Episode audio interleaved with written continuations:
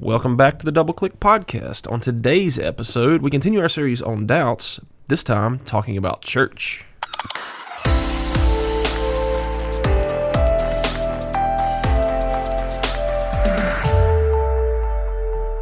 All right, so we're kind of going through a series talking about doubts. Mm-hmm. And we started out talking about one, one of the aspects we're going to cross is the faith line. Like, do you believe in coincidences? God has a plan, etc. And so, if you're just catching up, you're catching up randomly. You probably want to go back and listen to the previous two, just so cause we're gonna we're gonna brush by a couple of topics and words and go, oh yeah, like we talked about a couple weeks ago. But uh, this week, really, what we're talking about is the church, and let's uh, let's define that out because I think that has multiple meanings. And so, we're gonna kind of move away from the uh, big picture, like scriptural, global, or, or, universal church, and mm-hmm. that doesn't mean like universalism. That means like the church for all time, Big C. big C church. And we're going to talk about more of the little C church, which can mean a group of churches Yeah. or churches within the area. But I think as a believer, just like last week I talked about, there are th- there's this routine doubt point I hit with mm-hmm. scripture that I wrestle through about like every every year it comes back mm-hmm. up. I think another rhythmic doubt and rebuild that is there is with the church. Yeah, and and I want to say this too. I, from what I understand, this isn't about a specific church or group of churches. Even though we're not talking Right. about the big C, we're talking about little C. This is our experience in little C churches or other people's experiences that have come to us and gone, "Hey, these are some things I'm wrestling with." And and I don't I I don't know that I I agree that it all starts here, but I do think church doubt kind of leads to the other doubts that we have talked about and that we might talk about. You know, I think it kind of Yeah. because because I remember being in churches as a kid and things happen, right? And that kind of snowballs this Yep. this doubt and this questioning in our mind of is this all that I thought it was or that it that it's cracked Yeah, and I be? think that's where like we we have to acknowledge something right at the gate. Um and this is one of those like when it's you personal and I'm going to say that I'm to say the word truth and I'm not going to get into like the multiple meanings that has in the world today. But the truth that we we know is that as a believer like God didn't design it for you to live alone, meaning apart from other people. Right. Because that isolation just doesn't work and it leads to a natural falling mm-hmm. away. Mm-hmm. Like without other believers in your life, you're you're gonna you're gonna drift. Well, we see in the in the Bible this picture of the body with different parts and different Yep. functions, and it, it needs it needs e- we need each other to function as the way God intended. Yeah, and so I think when we first start to talk about the doubts, um, the first one we kind of want to go to, and this is one that that you and me talked about, like actually having a guest, like having somebody who's not employed of the of the church, just to talk through, like, hey, what does regular attendance look like? What does what does the mood feel like when you wake up in the morning? Because it's been twenty years since I woke up in the morning and had the option to debate: do I want to get my head off the pillow and make it to the service or not? You know, and then I was in college and bedside Baptist jokes, all those things. But I think where the first doubt kind of comes in is, and this one is a lot closer to home because in our role, we have to absolutely go above and beyond to seek out that small group community. Mm. Like, it's not something, there are too many times we can step into a room that is quote unquote small group and become the leaders. Right. Um, and you and me wrestled that last year. And so we've Yeah. got to go above and beyond to not just oversee the administration aspect, but we've got to dive in with people Yep. and go above and beyond to do that. And so I think there's routinely, and this is some of my personality. Like some of my personality is like I, I, I recharge being away from people, mm-hmm. right? Mm-hmm. And so there's some of it that goes like, man, is it really worth it? Yeah. you know, like I really do doubt, like I, on my, and we use these this phrase in Western culture all the time. Like, I feel like I don't have the energy for that. Yeah. Church would be great if there weren't so many people. Oh, that- yeah, absolutely, like yeah. but then it wouldn't be church, You Right, know, exactly. exactly. And I think that's where I will all the time have to remind myself it's worth the effort. Mm-hmm. And the way that I do that is really I have to remember those one or two relationships that I have that are lifelong relationships, and all of them go back to I was engaged with the church, and I met this individual in a small group, or we met serving, doing something, and boom, I go back and I go, you know what? If it wasn't for me pushing through the doubt in my head, Yeah. you know, and then I think also like, and this could break into another conversation. Like, I think everybody walks into the room with unrealistic expectations. Oh, absolutely. know. Absolutely. And so when we flip this to the to a non-believer side, I think one of the there's two responses I have gotten when I have attempted to invite someone who is not involved in church at all or who used to be in church and is not.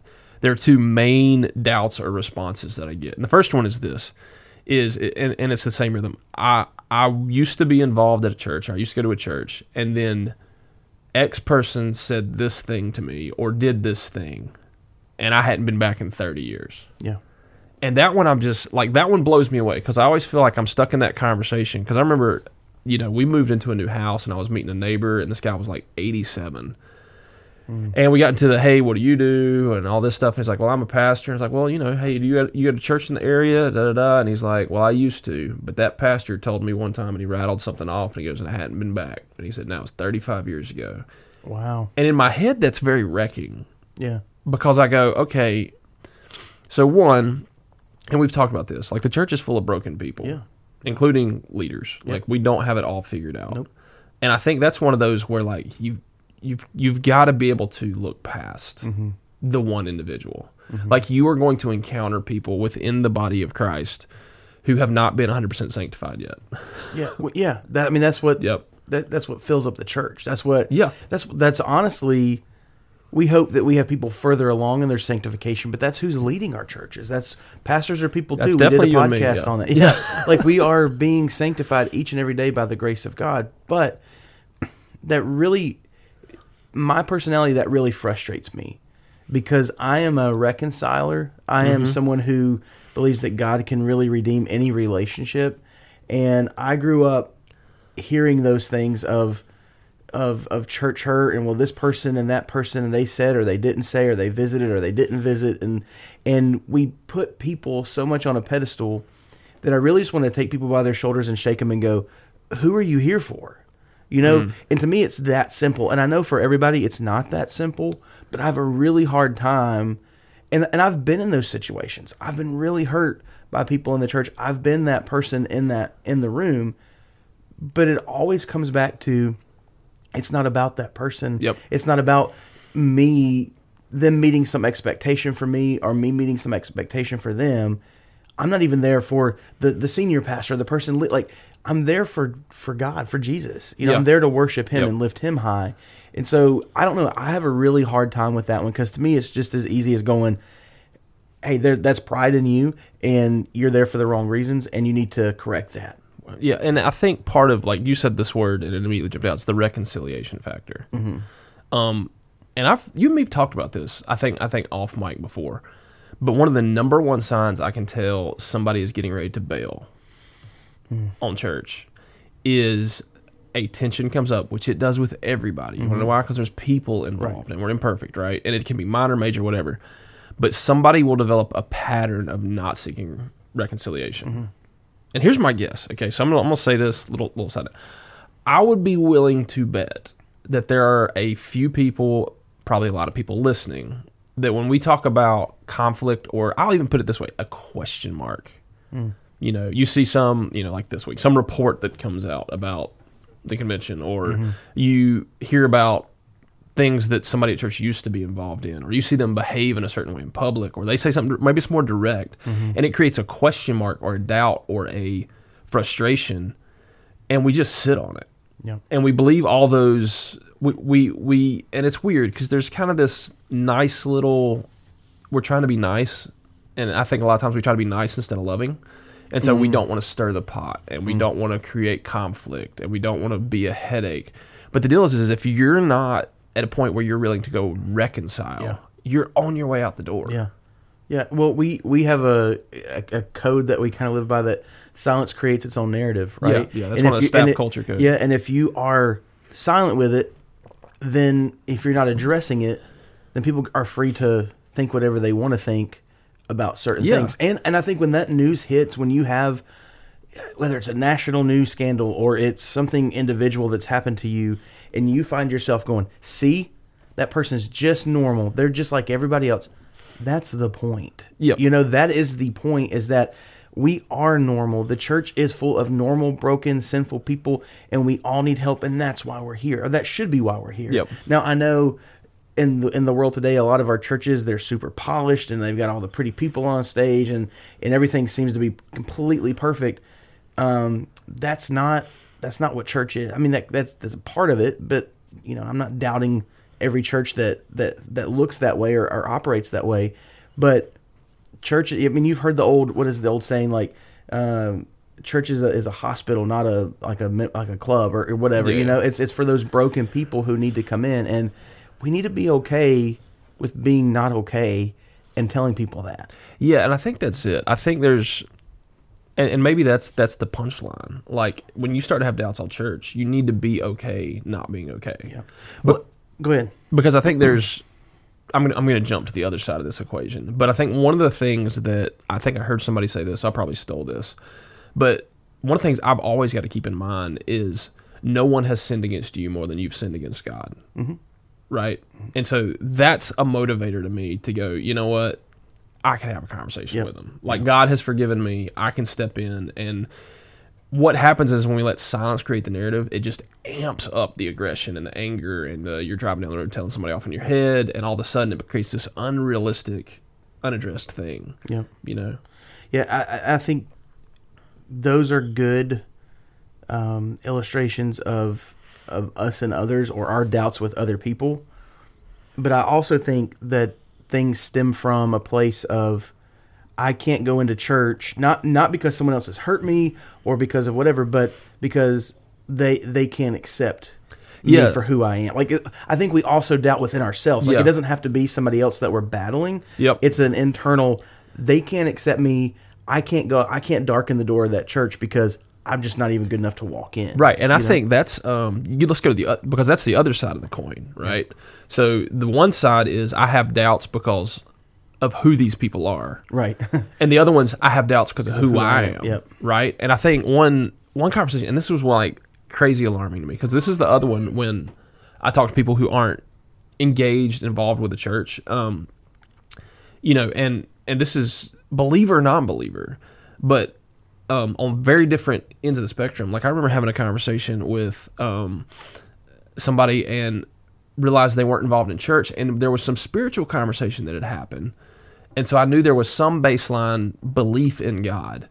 But I started talking to them, and long conversation back and forth over a period of months. At different times we'd seen each other, you know, and finally got to the point. Well, hey, well, why don't you? I said, said you know, you're not involved in church, and I kind of this this was kind of like trying to trying to one i did need their honest opinion. I said so when was the last time you were in church? And she was like uh when my mom took me when i was seven. Mm. I said wow so you haven't been to church in a long time. I said so here's the th- could you do me a favor?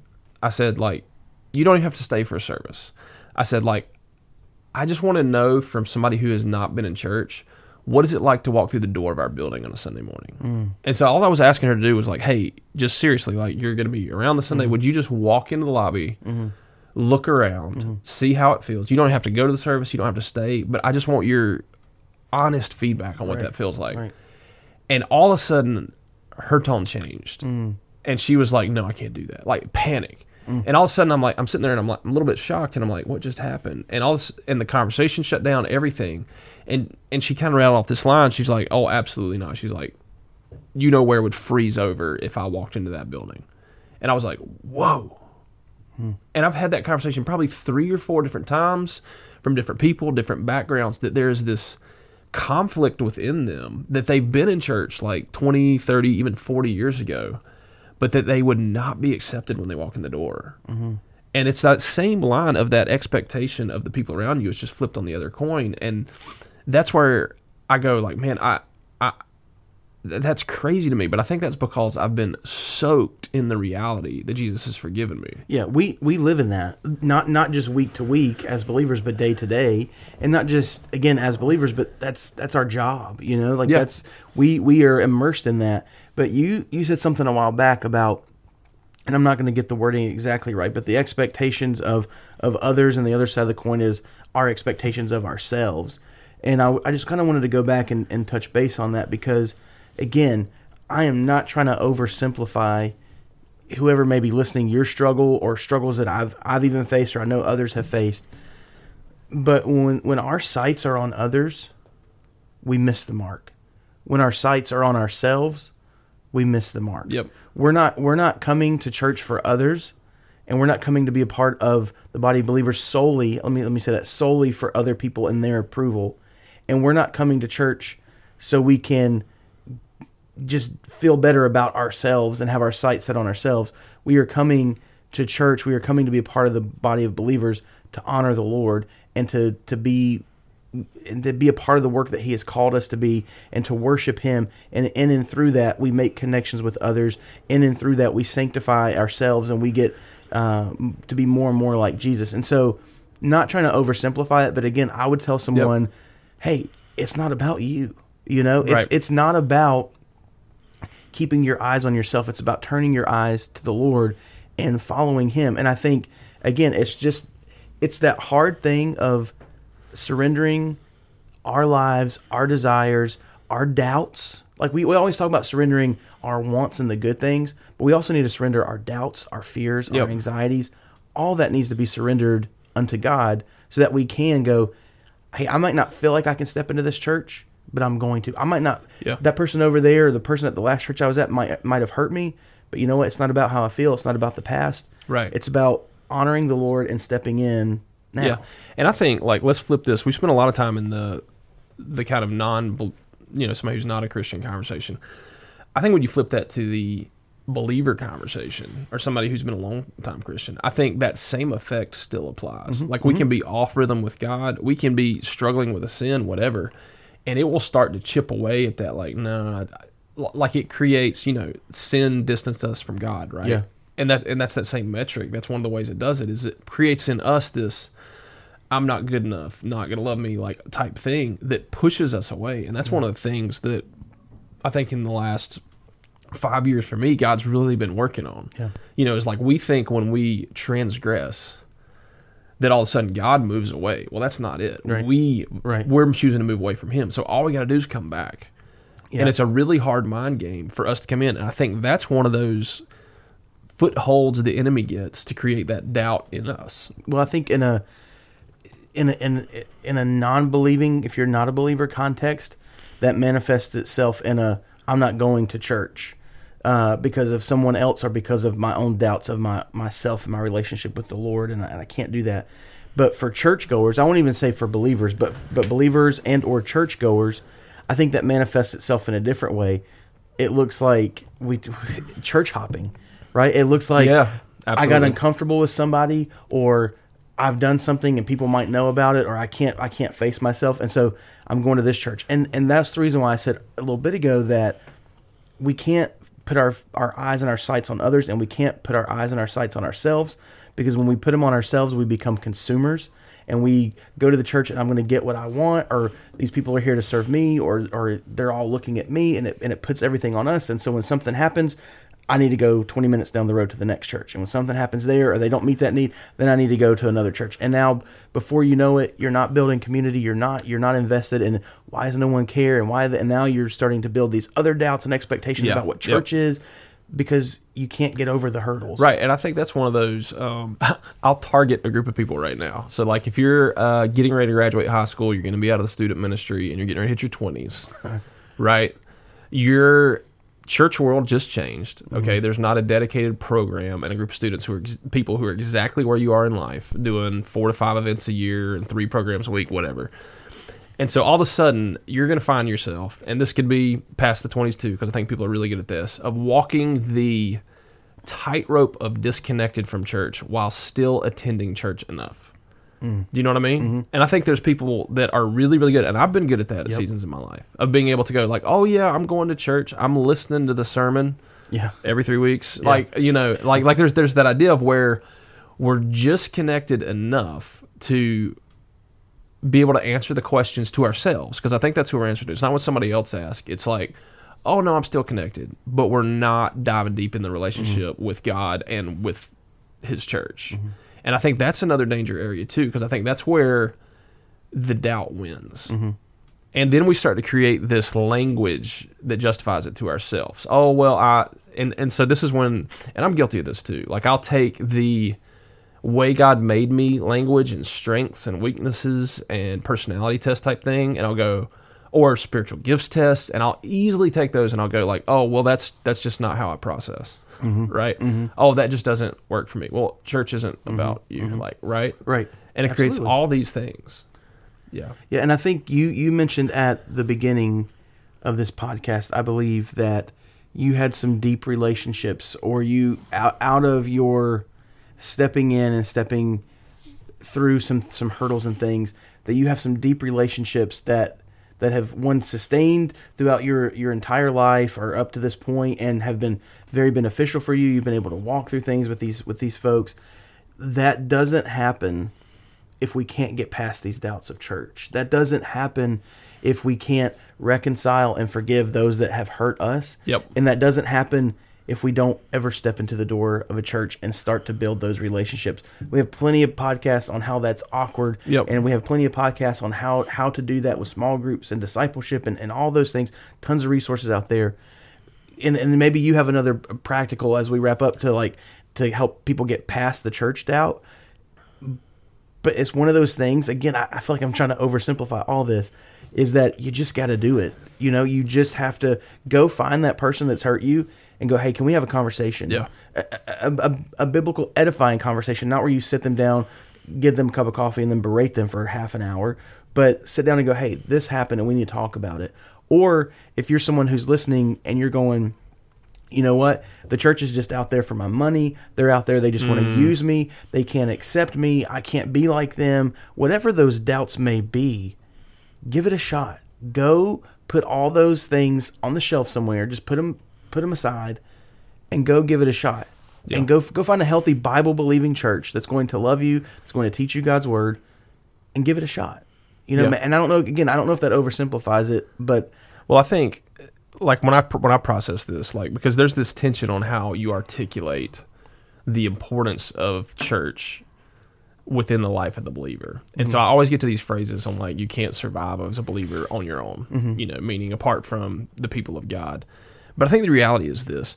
If you're going to grow in your relationship with God, you're going to have a deep relationship with God. You can't do that without like like the way he accomplishes that through us. Let me put it this way mm-hmm.